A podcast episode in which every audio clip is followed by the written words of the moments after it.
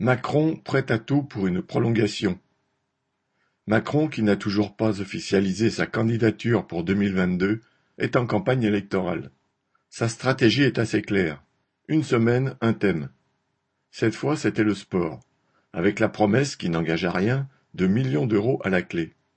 Ainsi, lors d'un déplacement en Seine-Saint-Denis le 13 octobre, sur les chantiers des prochains Jeux olympiques de 2024, il a annoncé un plan de 250 millions d'euros pour créer ou rénover cinq mille équipements sportifs dans le pays.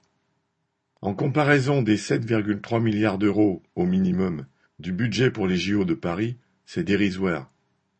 Et si ces milliards sont garantis aux actionnaires de Bouygues, Accor, Sodexo, etc., ce n'est pas demain que piscines, terrains ou sols pour le sport populaire seront rénovés ou construits, car Macron a précisé que les 250 millions seraient débloqués d'ici à trois ans.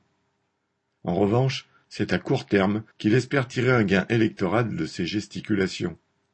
L'objectif n'est pas différent quand il participe à un match de football devant les caméras.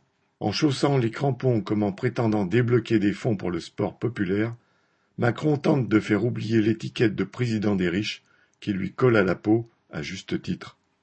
Mais c'est surtout au fauteuil de l'Élysée qu'il veut se cramponner. Boris Savin